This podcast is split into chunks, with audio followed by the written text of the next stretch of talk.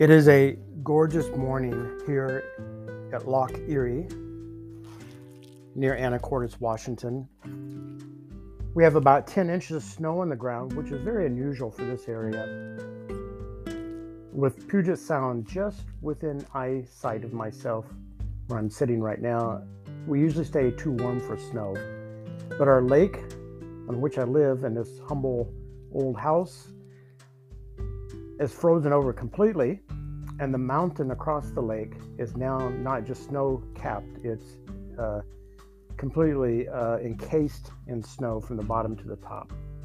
It, the sky is as blue as blue can be, and it's just a gorgeous day. Uh, and it's warming up to almost free to the 32 degrees uh, freezing temperature. I'm coming to you part three of a series of articles that I post on my blog, J as the initial J Michael Jones writer.com. And I'm trying to do a transition over from blogging, which I've done for 15 years, to doing short podcasts, which would save me time. And now I was diagnosed with cancer three years ago. My blog post area has mostly been dominated by people, very nice people, who come there to read about my cancer, which fortunately right now I don't have to write about too often. And I'm trying to separate out my more philosophical, theological, other uh, uh, uh, ponderings, I call them ramblings, uh, that I used to do in writing. I'm trying to switch that over to doing a short podcast, and this is part of that experiment. But this is being number two, and I'm finding out that my podcasts take off and swim out to sea all by themselves and have a life of their own. I have to make some connection to who I am because these are people who've never visited my blog page uh, and don't know much about me. So I'll just briefly do this introduction and dive right into this topic. Uh, my name is J. Michael Jones. Uh, I'd had 38 years as a uh, physician associate working mostly in headache disorders, working at Mayo Clinic before I came out here, and then diagnosed with cancer three years ago. And my career came to an abrupt halt after I got laid off after I had cancer. Uh, I spend a lot of my time now in writing. I've always written in the medical world articles for journals and things like that. And now I'm trying my best as an aspiring novelist uh, to learn that craft, and it's a very hard craft. Uh, I've, I've, I've, spent many, many hours on this over the last three or four years, and I'm now working on my third novel, which I hope will be my best. Uh, it's called The Runner Stone, at least now the working title, The Runner Stone, A Journey Out of Yemen. And I hope to have that on the market uh, later this year. I have this unfortunate thing, according to my wife of uh, wanting to walk into very controversial topics. And the reason I do it is not that I'm a critic or I'm uh, critical of people or or movements or things like that. Is I'm I'm I have tremendous curiosity, and I consider myself a deep thinker, and that's just the way I am. Uh, and it reminds me of sort of a funny story. I used to have a clinic in Bellingham, Washington, and I drive up there one day a week along the water almost the whole way. And there's this beautiful house uh, near the water. It was on the river as the river ran into Puget Sound. And the house was owned by an artist. Uh, is all painted in really delightful colors, like if I remember right, purples and pinks. And one morning, to my horrors, as I came past there at sunrise, the house was still smoking. That 80% of the house had burned down during the night. But the odd thing about it, and I don't know the reasons behind it, uh, maybe it was lack of insurance or something, the artist continued living in that house in its poor state of repair for years. I, I went past it not too long ago, and I think it has been repaired mostly uh, at this point. But one morning I came by, and here's this burnt, mostly burnt down house, and a man living there, uh, at least a man. And he was out in the front yard with a tank on his back and a blowtorch burning weeds in his yard.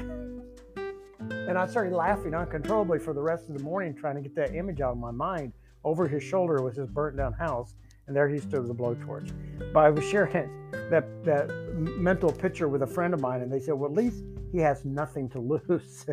and and that, and that way, I look at these controversial topics um, because as a hermit, you have no friends to lose anymore. Uh, in 2019, I was suddenly diagnosed uh, with multiple myeloma and had to go into aggressive treatment because I had renal failure as well preparation for a bone marrow transplant and did a bone marrow transplant. I call it summer camp at Auschwitz. It was horrible. Uh, I came home and uh, worked to get my energy back to try to go back to work. Uh, it took six months of being able to go from walking to my house to my car to adding a little bit more distance and that kind of thing, and then go back to work. And I'm laid off the first day for having missed work for a bone marrow transplant and figure that. But anyway, I had two months out in public before COVID hit. And then I had letters I had to immediately go back and quarantine. I've been in quarantine now for a total of three years. So, not having any public interactions with people. Uh, I don't go into stores if I can help it. Uh, I wear mask. I've been, uh, I have vac- vaccinated. I have boosters. But for someone with a bone marrow transplant and active cancer and chemotherapy and all those things, the vaccination probably does not work. Uh, so I've, I've lost virtually all the friends I've had. And also, and I'll just, I'm going to explain this in a second as this background as I jump into this topic. I don't have an allegiance to any particular church or philosophical movement. I'm very questionable about uh, things I hear, and that's turned off a lot of people, especially in uh, the age of Donald Trump and evangelicalism, which uh, I used to be a part of. Uh, but let me tell you a little bit about my background. So I uh, was born in Appalachia in the Bible Belt in Northeast Tennessee. And by age 18, I became a raging evangelical. I mean, as hardcore evangelical as you could possibly be. And by uh, how many years? Probably uh, 15 years later, I found myself as a missionary uh, to Muslims outside of Cairo, Egypt, which I thought was probably the most difficult mission field in the world, maybe outside of Mecca because, and I chose it because it was hard. And I was there with my wife and uh, two kids, and one that was born soon after we arrived there, and it was very difficult.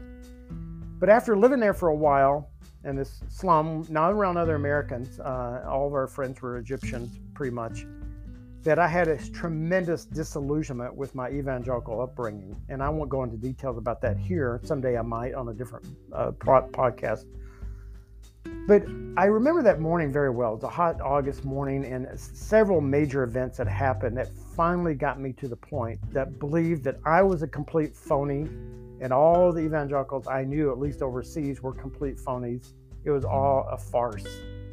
And I stood there and my watching my entire evangelical world crumble right before my eyes. And I said, God, if you're out there somewhere, I want to find you. But more than anything, I want to know the truth. So I consider the 1990s, uh, my quote, seven years in Tibet, uh, was a year of searching. I went from being agnostic and depressed, very depressed, to atheist, that considering Near Eastern uh, religion or Far Eastern religions, uh, Buddhism, Hinduism, uh, those things. But eventually I came back and picked up a Bible after years of being away from it and just read it simply through as I'd never seen it before. And I was profoundly uh, impressed of how different it looked from my evangelical days when you were told what to think, how to think, and but never allowed to think on your own ever. Uh, and I'd rediscovered historical Jesus, and I was blown away by him, even though I'd been a professing uh, evangelical for 30 years. Um, and now I consider myself a Christian again, but I don't have uh, any allegiances. So don't try to, you know, put, put me in a box of where I'm coming from. Uh, I'm certainly not evangelical. Now, I do go to a Presbyterian church and I'm a member, and I'm very happy to be a member. And the reason I go there is because it's packed with these wonderful people. Uh, it's not because I believe completely with the Presbyterianism, as I may have at one time, but uh, uh that's the reason. So now, getting to the point of this podcast, I can really sum it up uh, very quickly. I, I wrote uh, several pages on my blog about this, but this topic is the shallowness of pro-choice, which I mentioned last time. And very briefly, the shallowness of pro-choice is on the fringes, the outside fringes. There are some pro-choice people that see abortion only as a women's right issue, or maybe even a racist issue, and has no value to the fetus whatsoever and therefore it becomes just another form of birth control. And that's that's a travesty in my opinion. And and that's only a very slim margin of those people who are pro-choice. Most of them see the great difficulty in the choice that women make to get an abortion. Um, and the, the just the painful uh, process of that. On the other side, idolatry, uh, pro-life. You know, you think of an idol, uh, you don't usually think of pro-life, and that alone probably offends evangelicals. But I'll get to that uh, more spot on next time. This time, I want to s- simply address the, what does the Bible really say about abortion. And I bring this up because uh, the, the evangelicals and conservative Catholics uh, tend to be on the same page uh, in some of these matters. That the evangelical community in America, now I've, I've been with, with uh, Christians from many different countries, and it's not the same, but evangelical, especially white evangelicals in America, tend to be on the same page. And uh, forgive me for painting them with a broad stroke. But if you look at them as a movement, there's three major issues or tenets of their faith. Number one, probably number one, is abortion. Number two is gay marriage. And number three is you can call it American nationalism, but I call it sort of an evangel American. It's uh, it's the false idea that somewhere in America's history, it's a mythological idea. America was like a white evangelical country, godly, and these ungodly, and they usually call them liberals, whatever that means, came in and has destroyed America and ruined it. And now the Christians have a mandate to reconstruct America as a Christian country and impose laws of, of their moral ideas onto everyone. But it's a thing about power of the government. And that seems to supersede abortion and gay rights, although they're all three connected. Now, I'm talking about that more in the future. But here's the thing that uh, uh, is very uh, uh confusing that I wish I had one of those uh, machines that the men in black had. I think it's called a neuralizer, that they did a flashlight and it would co- totally erase your memory. I wish I could do that with the people I'm talking to now for evangelicals, if any are listening to this, or uh, conservative Catholics, or even pro choice people, that you could erase their cultural understanding of what's going on. And today we're just going to be looking at what the Bible really says. Uh, but I would like to flash that light and just start from scratch, or like you were an alien from another planet. So the Bible has about 301,000 verses. And the verses devoted to either gay marriage or abortion are zero, absolutely none. I heard a uh, lady tell me once she was not raised in a Christian home, raised in an atheist home. Parents were professors, I think she told me. She had a lot of evangelical friends. So one day, out of the blue, she bought a Bible and spent the next few weeks reading it from cover to cover. And she was appalled. She thought she had the wrong book because she thought it would be full of anti-abortion statements, of uh, anti-gay marriage statements, hatred of gays, uh, hatred of climate change, all these things, and none of that was in the Bible. None of it. Uh, but on the other hand, she gets to Jesus, who's saying, uh, "My kingdom's not of this world." And then she looked at the evangelicals, all trying to get power, political power, to dominate this country as part of their calling. And she was as confused as she could be. And I don't blame her. I was likewise confused. So today I want to look at what verses do appear in the Bible that have anything that, that could remotely relate to abortion. And I have to look this up. Um, and in my blogcast, uh, I have the verses, or not my blog, in my uh, blog. I have the, the, the whole chapter, but I'm looking at Exodus 21. This, this is about law. It's uh, verse after verse talking about the law, you know, and about justice. And it gets to verse 22, and it says, If people are fighting and hit a pregnant woman, causing her to miscarriage, but there's no serious injury to the woman, the offender must be fined whatever the woman's husband demands and the court allows. But if there's serious injury to the woman, uh, you are to take a life for a life, an eye for an eye, a tooth for a tooth, a hand for a hand, a foot for a foot, a burn for a burn, a wound for a wound, a bruise for a bruise. So, taking this in the simplest form, uh, this verse is saying that the fetus in the woman's belly has value. It's not like the extreme pro choice view that it's like warts, it has value.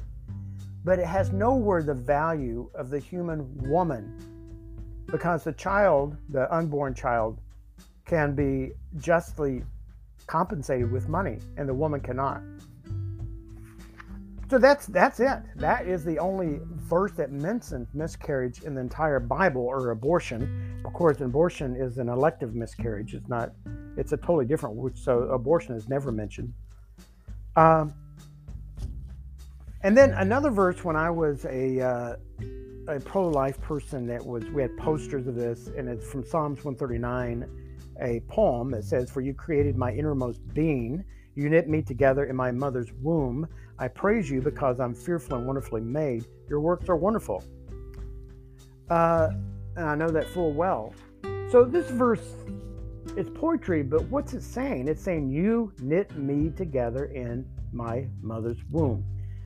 So you put those two verses together, and you have to make inferences, but otherwise the Bible is silent on abortion. And I've heard evangelicals tell me, well, it's silent because abortion didn't happen back then. Oh, it did. It did. It happened since the beginning of humanity.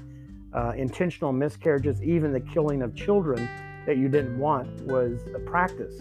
So the Bible could have easily have addressed that, but it did not. It was silent on on the act of abortion and intentional miscarriage. But being knit together and the idea that a baby in a womb can be compensated with money but not a full adult woman, you have to assume that becoming human is a process. That when a male sperm enters the woman's ovum or egg and fertilizes it, and the, the, the genes split and, and combine into a new being, if you assume, as evangelicals do, that at that point it is absolutely fully human with all the rights of a human being, that makes no sense. It makes no sense to the Bible, and it makes no sense biologically, and it makes no sense philosophically. I think people in general have a hard time with the understanding of processes. They see things in black or white, at least ideas of evangelical. The world was created instantly in six days, 6,000 years ago, and it could be no other way. Uh, and the idea of a long process, which makes God even bigger you have to take him out of this little box where he does everything in black and white and make him this big God that does things in these complex processes. Uh, we couldn't get our minds around that. But you have to get your mind around that, although it's hard to put, you know, hard to think about value. I mean, at what point does does the child, does the unborn baby reach full human value? I think at the time of birth is simply an easy marker, although there's times in history they put sometimes up to age 12 or 14 before they became fully human. And death of a child was uh, less serious than death of a full grown adult. Even in our society, we devalue children all the time. You know, the price of children getting in things is less. Uh, pediatricians make the least amount of money because their work is seen as less valuable than that of an adult physician, uh, primary care or whatever. So that's simply what the Bible says about abortion. But I, and that's the, the whole point of this podcast is looking at this because uh, when I uh, talk to uh, evangelicals, they always define themselves as being biblical, uh, and that's what separates them from society. But I take that, that term, I'm biblical, or it's biblical, with a grain of salt. I do because as an evangelical, we use that term all the time. I was with, with a group called the Navigators, and we saw ourselves as more biblical than other evangelicals. Evangelicals saw themselves as more biblical than non evangelical Christians, etc. And it's just a uh, term that is totally meaningless. And it became most meaningless to me, and I'll get that more into that later. Uh, when I heard, when every single evangelical I know and I know a lot because I grew up in the South, uh, are avid supporters of Donald Trump. And they all told me the reason why he was so biblical, quote, so biblical. Anyway, so the term biblical to me uh, is nonsense because if you look at what the Bible really says, you have to walk away with the conclusion that life is a process, developing, uh, becoming a human being. So, with that said, so what's my point in all this? So, again, the whole reason that I'm uh, doing this series of articles, um, controversial articles, and this blog, blog po, po, blog podcast uh, is trying to, uh, and it is a blogcast because it starts with a blog and ends up being a podcast, is trying to lay out the groundwork for what I think is a very peaceful and helpful way to resolve this cultural war, problem. Uh, and uh, my goal, and some people will interpret me say, "Oh, uh, Mike or the hermit of uh, Loch Erie uh, is is pro-abortion," and that's not what I'm saying at all. Uh, my point is that the fetus does have tremendous value as a human potential, but that value starts with very little and advances over time to a point of birth. But the big point is the woman has tremendous value, more value than her fetus. And especially when you save a woman's life, there should be no question about taking a fetus if that's what's necessary. And then you have to look at other areas, rape and incest. And I'll probably talk about that uh, in a deeper level later on. But my conclusion, and this is what I want you to walk away with. When I get done, I do want to put out a blueprint, an honest blueprint with all without all the emotions of the of the culture wars on how we could almost completely stop uh, the need for abortions in this country. It's within our grasp. Every unwanted pregnancy is a mistake. Uh, it happened somewhere along the line due to uh, often horny men who push women to have sex when they're unprepared from uh, a birth control standpoint. Uh, women in uh, evangelical families who pretend they're not having sex when they are. Uh, men who date rape women, and I saw a lot of those when I took care of students at a university a, a number of years ago. Uh, and it goes on and on and on. reasons that women have unwanted pregnancies, but it's always a tragedy, and those virtually all could be re- be prevented, but not by this whole idea of evangelicals trying to win over the government to impose. Uh, I've heard evangelicals say they want the death penalty for every woman who's had an abortion and every doctor who's performed an abortion. They think that's what would be justified legally. That's nothing to do with the Bible. Uh, the Bible is clear as day on that issue. So, anyway, in the name of peace, uh, I'll leave these thoughts with you. And uh, if you come up with any scripture that you think contradicts what I've said, uh, go to my J. Michael Jones uh, blog and put it under comments. Uh, I'm open to anything, but I've read through the Bible back and forth, and I've never seen any other passages, but I've seen many passages that, uh, especially the, the evangelical group I was with, totally ignore. Totally ignore. Um, anyway, so you have a wonderful day. Uh, I hope your day is as glorious as mine here in the beautiful blue sky on a snow, uh, snow, snowy world around a beautiful lake.